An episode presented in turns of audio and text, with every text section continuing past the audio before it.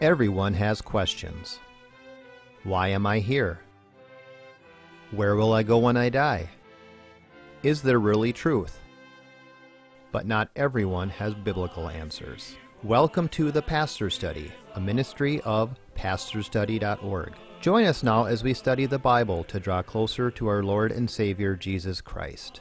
Here is Pastor Tom Brock.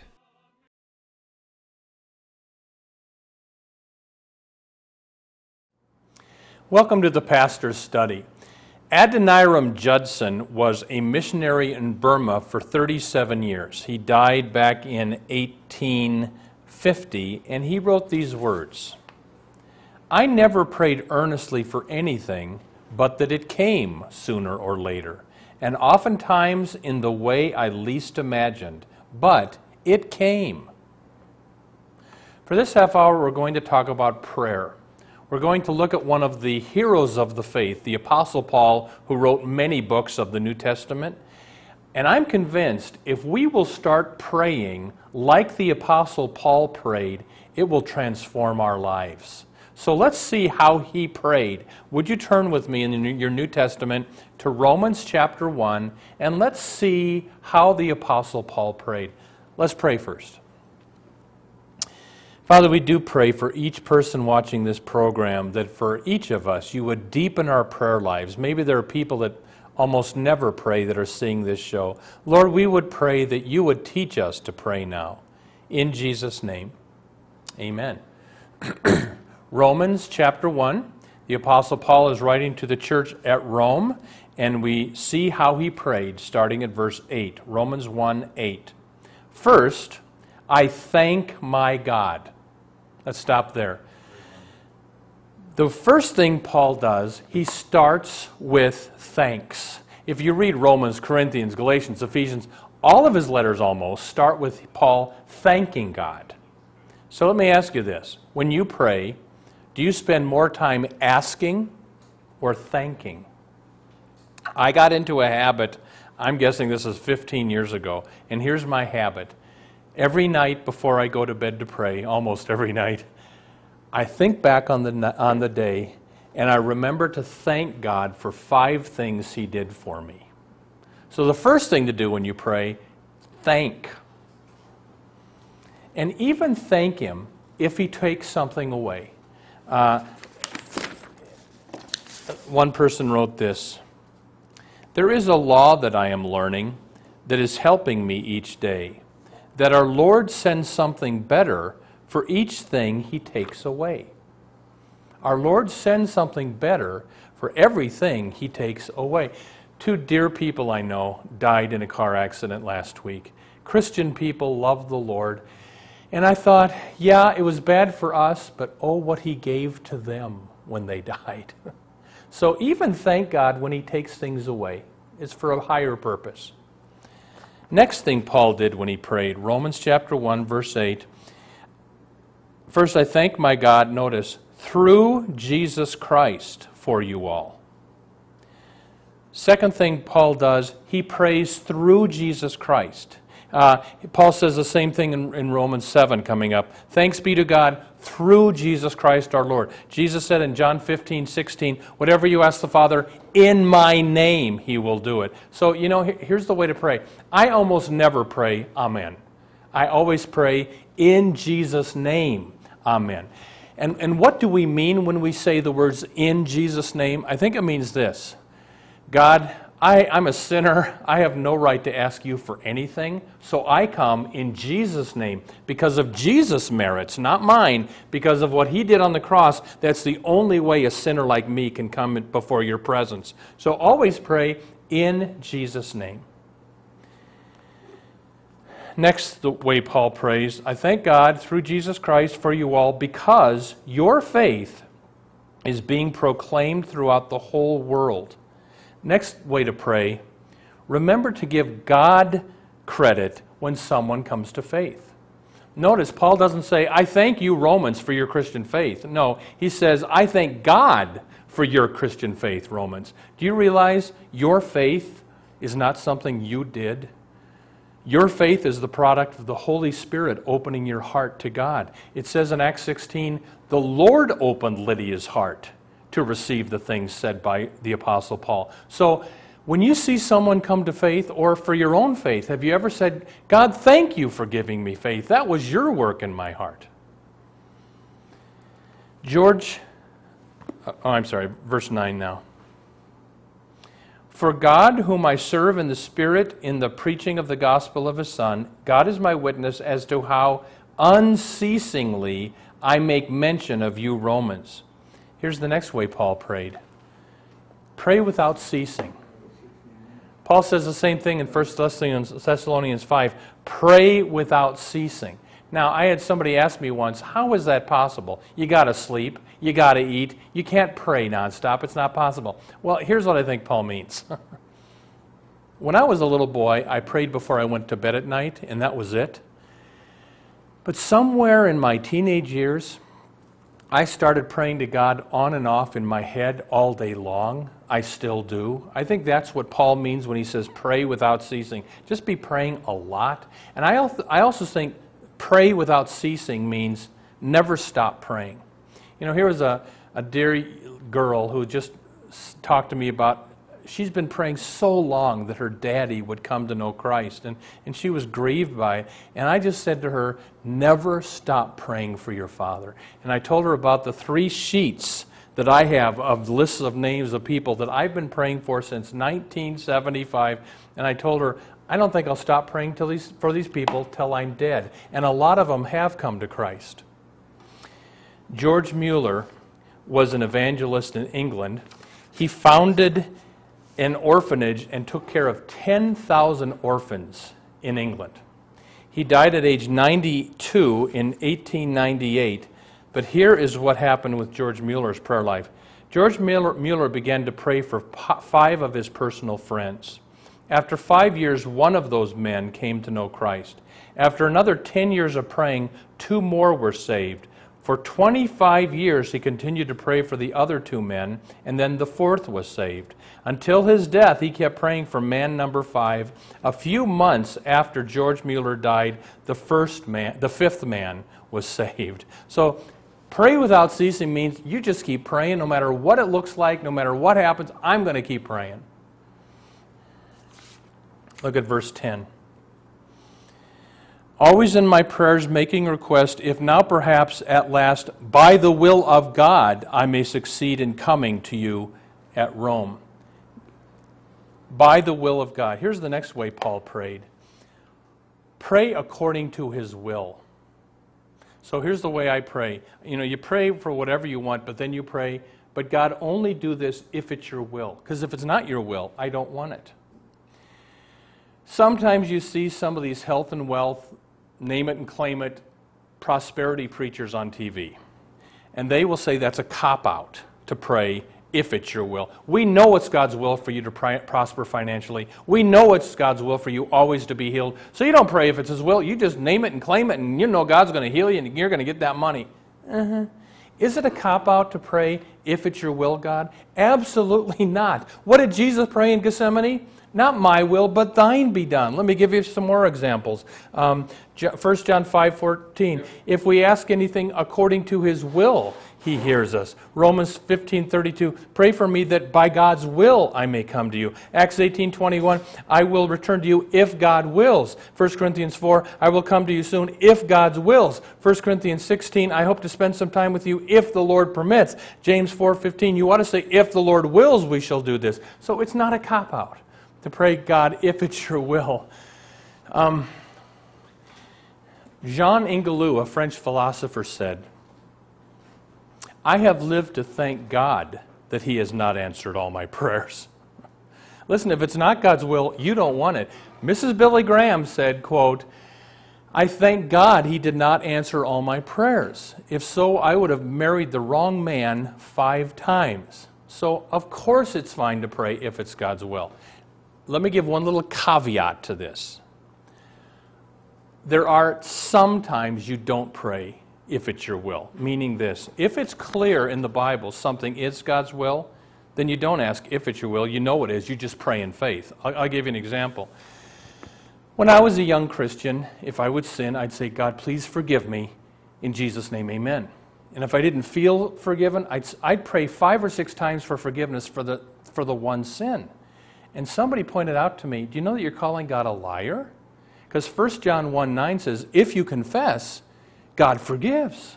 So you know it's His will to forgive you according to the promise of 1 John 1 9. So now when you sin, ask for forgiveness once and then ignore the guilt feelings and trust 1 John 1 9. God will keep that promise. So if something is clear in Scripture that it's His will, you don't pray if it's, if it's your will. You pray, God, you say it's your will, so I, I'm claiming this in faith. Verse 10 again. If by the will of God I may succeed in coming to you, the Christians in Rome. Here's the next way Paul prayed. He got specific. He had a specific prayer request God, can I see the Romans? You know, you can pray, God save the whole wide world. You can pray that way. But God likes it when you get specific. God save Judy. Save that person at the office. Save my boss. Save my grandchild. God likes it when you pray specifically. Now, for the last part of this, that's how Paul prayed. We're going to shift focus for the very last part of the sermon, and we're going to ask the question what benefits do you get if you're in Christian fellowship? If you're in a good church, or if you're in a good Bible study or a small group with other Christians, what does that do for you? And we're going to see three wonderful things happen when you're in Christian fellowship. And I'm sharing this because I've been getting strange emails. Two different men in, I think, two different parts of the country.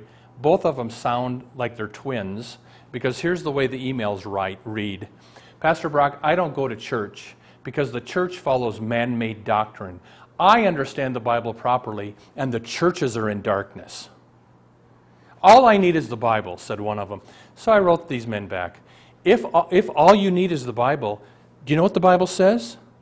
Go to church! Hebrews chapter 10, verse 25 do not forsake the assembling. And every Christian in the New Testament was part of the assembly, part of a Christian church in Rome or in Ephesus or in you know, uh, Thyatira, wherever. And every Christian was part of a church. And these people that think they're too bright and intelligent to join these churches which are in such darkness, I said to them, that's arrogant. So let me, I, hope you watching the show, I hope you're part of a good church, maybe part of a good Bible study, because you get three huge blessings by being part of Christian fellowship. Let's see what Paul says they are. He, uh, Romans chapter 1, let's look at verse 11. For I long to see you, Romans, so that I may impart to you some spiritual gift, so that you may be established. That is, I may be encouraged together with you while among you, each of us by the other's faith, both yours and mine. The first thing that happens in Christian fellowship, gifts are exchanged. You bless others, they bless you. They're gifted in ways that can help you, you're gifted in ways that can help them. And, and Paul is saying this of baby Christians. These Christians are inexperienced, but Paul wants to get the blessings he can get by being around inexperienced Christians. John Calvin, the great reformer of the 1600s, wrote this about this passage. Note how modestly the Apostle Paul expresses what he feels by not refusing to seek strengthening from inexperienced beginners. He means that too, for there is none so void of the gifts in the church of Christ who cannot in some measure contribute to our spiritual progress. Pride, however, often prevents our deriving such benefits from one another. So, one big reason to, to be part of a church, a Bible study, is you exchange gifts. The second reason you get blessed in fellowship is verse 12, verse 11, that you may be strengthened. Second blessing of Christian fellowship is you get strengthened. I remember a man coming out of church one day, Pastor Brock, I love coming to church. I feel so strong when I walk out of the doors of the church. We strengthen each other in Christian fellowship. And third thing that happens in Christian fellowship is verse 12 that we may be mutually encouraged. Encouragement happens. Again, um, you can get encouragement in the large group service when you're at church during the worship service. But you know where encouragement really happens? If you're part of a small group, a Christian Bible study, wow, you can get encouraged by that. L- let me just share a memory here. part of my college days were spent at Grinnell College in Iowa. Very intellectual school, but from my point of view, very anti Christian. It was very hard to be a Christian. Christianity was mocked in our classes. I had a Bible study at Grinnell. We met five times a week in my dorm room. You kind of had to, to encourage each other. And so I took a nostalgic trip. I walked through Grinnell uh, College some time ago. And Grinnell, I was part of Grinnell Christian Fellowship. The college has taken away their campus status because they won't affirm homosexuality. That's the open minded liberalism of Grinnell College. But this was before they closed, they, they took that status away. And I'm walking around the campus, and here's a sign up Grinnell Christian Fellowship meets here tonight at 7 o'clock. And here the old man thought, I'm going to go. so here's this room full of Christians sitting on the floor singing hymns with the guitar and everything. And here's me. And, and I just, uh, it was so sweet to be in Christian fellowship again at difficult Grinnell. And you know what I said to the students? I said, you know, a gazillion years ago, I used to be a student here and we used to meet five times. And I said, I know it's hard to be a Christian at Grinnell. I know it is. But I said, oh, the sweetness of the fellowship that I had when I was here. And I just encourage them, keep coming, hang on to your faith, but keep in fellowship. I, I ask that for you. If you don't have a good church, find a good church and go every week. Join a small group Bible study where you'll be encouraged and strengthened in your faith. Well, there we go. That is how the Apostle Paul prayed. And I want to close with words from the Prince of the Preachers, Charles Spurgeon, a famous uh, uh, preacher from England in, in the late 1800s. And Charles Spurgeon said this Whether we like it or not, asking is the rule in the kingdom. He's referring to the verse where Jesus said, Ask and you'll receive. Asking is the rule of the kingdom, a rule never to be altered in anyone's case. God has not relaxed that rule for Jesus Christ, the elder brother. If the royal Son of God cannot be exempted from this rule of asking that he may have, you and I cannot expect the rule to be ra- relaxed in our favor. Why should it be? If you ha- may have everything by asking and nothing without asking, I beg you to see how absolutely vital your prayer life is. So I want to encourage you the one thing I hope you take away if you're not praying, just start praying every day. Talk to God like He's your loving Heavenly Father because prayer is the way God does everything. Amen. Welcome to the portion of the pastor's study where we now ask Pastor Brock to share with us not only his knowledge of Scripture, but his insights to answer questions we have regarding the Bible, our Lord, and our everyday walk with Him.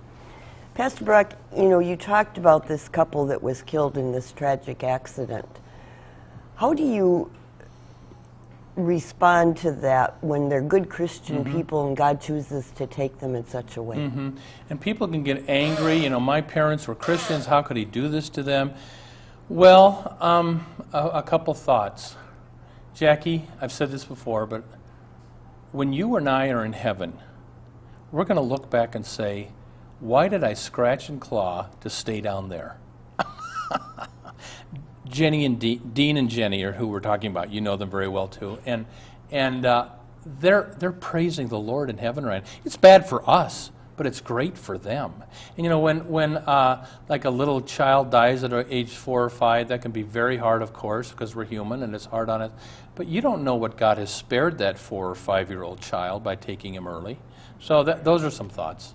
Okay, so does it say in the Bible it, you have to go to church to be a Christian? It does. Well, Hebrews chapter 10, verse 25, I'll quote it. Do not forsake the assembling of yourselves together, as is the habit of some, but encourage one another. And, and you know, Jackie, all the Christians in the New Testament were part of a Christian church. They were part of an assembly. And so people who think they are Lone Ranger Christians, again, I'm talking about these men that email me, I understand the Bible properly and the church is in darkness. Well, how arrogant is that? You mean you can't find one church somewhere that believes the Bible? You're the only one. And so, Jackie, yeah, you know what I've learned, I've learned too? People that think they're a church unto unto themselves, their theology gets weird and they just get off in stuff they believe. You know, if you believe, this one guy says, I just believe the Bible. Well, the Bible says be in church. Okay. Um, so, why exactly does God want us in church, though? You, you talk about these Lone Ranger Christians, Mm-hmm. right. but yeah. Because you know, Jackie, it's it's hard. I'll, I'll, I'm just talking about Grinnell College. It was hard to be a Christian at Grinnell. You were ridiculed for your faith, and I needed fellowship five times a week. That's why we did it, and other people did too. And Jackie, the world is not a friend to the Christian faith, and I think we all need the Christian church because we all need to be strengthened by one another. Because you can't go it alone in this world; you'll be overcome. well, I guess the next question then is you're talking about how important it is to have a church. How does a person know if they're in a good church? Yeah. This is where the devil is really sneaky. You know, we talk about the cults, Jehovah's Witnesses, Mormons, all those cults that are separate from the church. The sneakiest cult is the cult from within, liberalism in the church. Jackie, when you go to a church, I, I know a certain United Church of Christ, which is the most liberal of all the denominations. The pastor of that church does not believe Jesus died to make atonement for our sins. The United Church of Christ, which has a glorious history, the, the Puritans and everything, all the Puritans believed in the Trinity. Today, you can be a pastor in the United Church of Christ and deny the Trinity and deny the deity of Christ. You can believe pretty much whatever you want. In fact, there's a, an atheist pastor in, in Canada who is the pastor of a United Church of Christ congregation. What? But see, they're enlightened. They think this is all very enlightened and, and open minded. But, Jackie, so here, here, uh, your question was how do you know if you're in a good church? Right. Uh, what I would do is I would ask the pastor, Do you believe Jesus is God? Do you believe in the Holy Trinity? Is that important here? Do you believe Jesus is the only way of salvation? Because a lot of liberal churches, everybody goes to heaven. Uh, do you believe there's a heaven and a hell? Uh, what are your views on abortion, homosexuality, premarital sex? And you will get a very clear indication if that's a biblical church by the answers you get out of that pastor. Okay, Pastor Brock, you were talking about praying for certain things, asking specifically for something. Mm-hmm. If you pray for something for a long time and you don't get an answer or feel that God is answering that prayer, are you to stop praying? Uh, Jesus said, keep on knocking, keep on asking. He talks about the widow parable where she keeps on knocking and bugging this judge until finally he says, okay, I'll answer your, your request. And Jesus said, how much more will our Father in heaven, loving Father, answer those who seek him? So, Jackie, normally you keep on asking. However, Paul had a thorn in the flesh. Three times he said, I asked God to take this away, and God said, No, it's going to stay to keep, keep you humble. So I think at that, Paul, at that point, Paul stopped praying for God take it away, to take it away because he knew God wanted it to stay. So sometimes you stop praying for something, but overwhelmingly, just keep knocking. If you feel like you aren't getting an answer for a prayer, Mm-hmm. is it wrong to say, okay, I'm just going to quit asking for this? Well, Paul kind of stopped asking that the thorn would be taken away, I believe. That's the way I Okay. read that passage. Right. But, Jackie, here's the other way to answer that question God always answers our prayer. Sometimes his answer is no. Okay. Got me on that one. Yeah. Okay. Does praying in faith mean that I can be sure God will answer my prayer? And you, can- maybe just answered that because Well, he may- here's the deal. I think praying, God always answers our prayers, sometimes no, but often He answers our prayer in a way we didn't see coming. Let me give you an example. In the 300s, Monica is praying for the salvation of her son, St. Augustine. He wasn't a saint to begin with, but he's, she's praying, God, please bring Augustine to Christ. It broke her heart when her son snuck out of church got on a boat and sailed for Rome, Sin City. And she thought, oh no, God I'll never save him there. Well, God bumped him into St. Ambrose in Rome. Uh, Augustine heard Ambrose's preaching. Monica was able to come to Italy and watch her son get baptized by St. Ambrose. So there's a way. God answered the prayer of her heart, save my son, but he didn't answer the prayer of her lips, keep him from Rome because she'd been because he'd wanted to go to Rome. So there's an example of God answers our prayers, but sometimes the opposite of the way we expect it.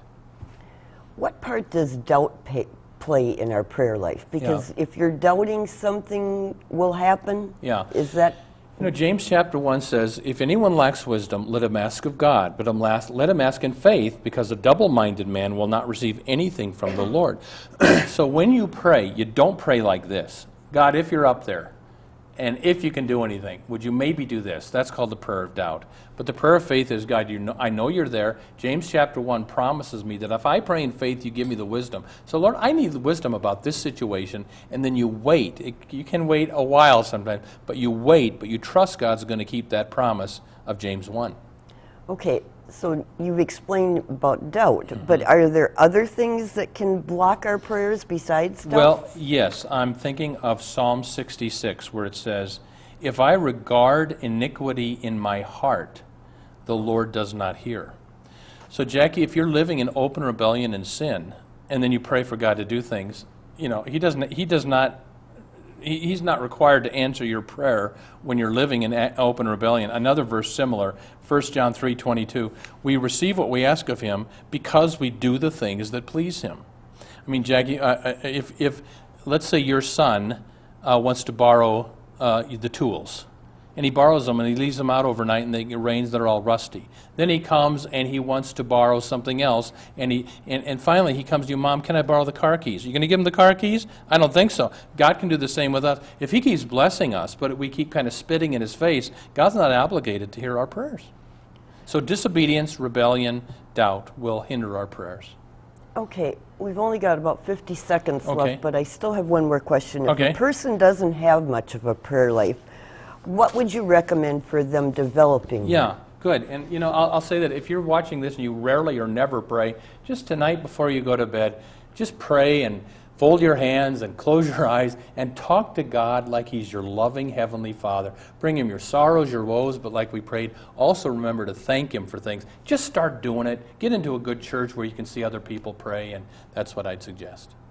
So, on that note, I'd like to pray that we thank you for your support and that you're a part of this ministry, and we pray that God would be with you, granting you his richest blessings until we're together again next time.